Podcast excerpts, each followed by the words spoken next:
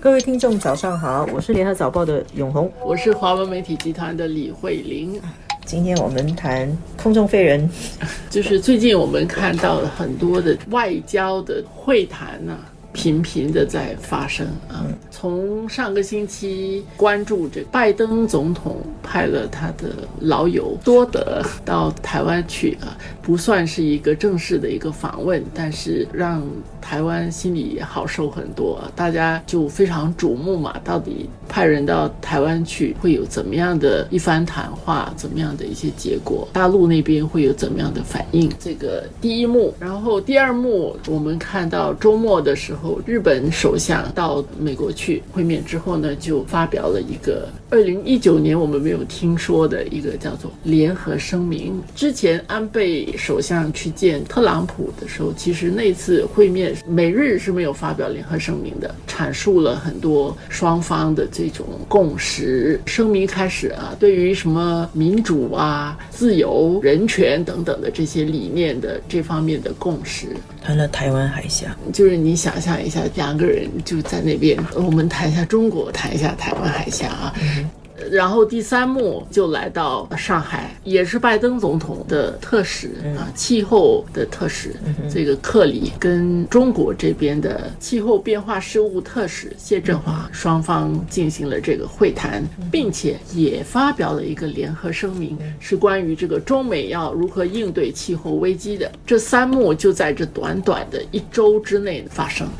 其实都没有到一周，几天里面发生。然后我们也见到了九尾的联合声明啊，在特朗普时代的时候是比较少这个联合声明的。现在这个美日美中都发表了联合声明。那发表这个联合声明有什么样的意义呢？从这个拜登政府上台以后，我们可以看到美国的领导人跟他前代的呃特朗普很不同的气象。他讲了，他要去利用美国的盟友，利用美国的这个同盟体系这个优势来应对中国带来的剧烈的竞争、激烈的竞争 （intense competition）。然后，他这样讲了，他也这样子做了。从一月以来到现在，我们可以看到拜登团队的外交呃步骤是很有节奏、很有组织、很有计划的，也很快。我记得在一月二十几号，他们都还没有上台的时候，拜登的国务卿其实叫外交部长布林肯，他去参议院接受面试啊，就要就职的时候，参议院问他问题，他就已经很完整的阐述了他们的外交政策立场，尤其是对中国立场。然后他们就一直在讲那几句话。就是讲中美在应该竞争的时候会竞争，可以合作的时候会合作，必须对抗的时候会对抗。他这个话一直讲一直讲，然后现在我们就可以看到，这个美国拜登的整个对华政策就是这样子。他一方面跟台湾。对于中国来说就很不高兴，因为中国觉得台湾是的一部分，然后他一方面跟台湾有很多的互动，然后给蔡英文鼓励，在跟中国的近邻日本也 也拉拢关系，然后也发了一个声明，这个声明第一次提到台湾海峡，也是对中国来说是反境的。嗯，可是另外一方面，他又在气候变化的问题上跟中国合作，对抗的对抗，可以合作的合作，这个牌很清楚打出来，是相当专业了。我们就看到这个美国作为全球领导老大的这个形象，其实现在就很很清晰了。就是我们看到全球老大回来了，现在是啊，就是美国回来了。嗯，正常的一个美国，他在用他的方式要领导世界嘛。现在马上接下来是气候峰会，马上就要召开，拜登召集的，大家其实都在关注。我国的总理也已经接受了邀请嘛，但是全球大家在关注的是要谈气候的这个峰会，几个大国是不是他们会参加？包括我们谈联合声明的时候，国际上其实会谈，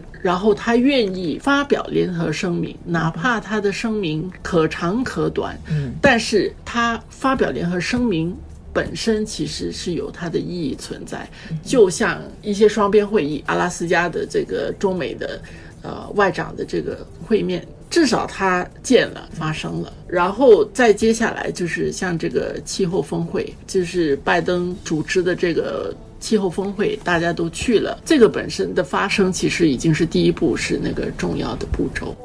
克里的访华，很多人在解读这个多德到台湾去，当然也多得台湾的 媒体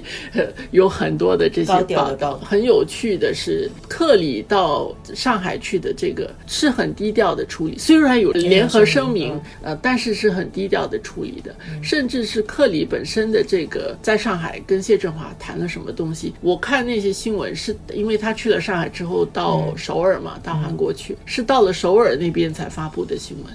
克里访华的时候，他在上海见了中国跟他对等的谢振华啦，没有当面的见到别人。然后中国的常务副总理韩正是跟克里有一个视频对话，所以一般的人觉得说，好像中国没有给克里更高的礼遇。就是没有见到呃副总理级的人，呃，不过他们还发表了一个联合声明了。然后在联合声明里面有一句话说，两国均期待美国主办的领导人气候峰会，嗯，所以也算是得到中国的一个正式的一个呃认可啦，嗯，对于拜登主办这个峰会的认可。然后其他的东西就没有说太多。不过在国际外交上就觉得很有趣。美国的拜登总统的好朋友去台湾，很多声音，很多报道。那么克里去中国很安静，那要么就是没有谈很多，或者他们是幕后谈。对，在外面中美吵吵吵吵很多声音，但是有一些。真正的交易或者一些沟通或者协议不对外说的，所以很多我们在关注这个国际关系这些大国之间的交往的时候，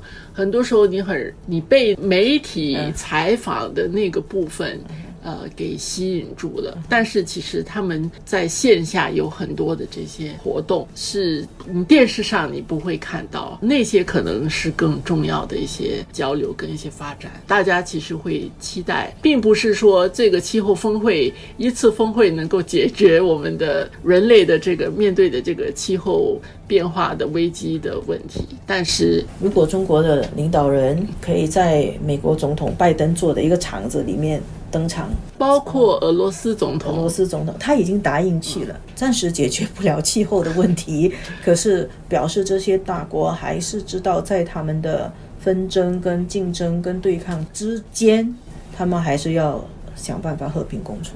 所以大家其实是有一个底线的。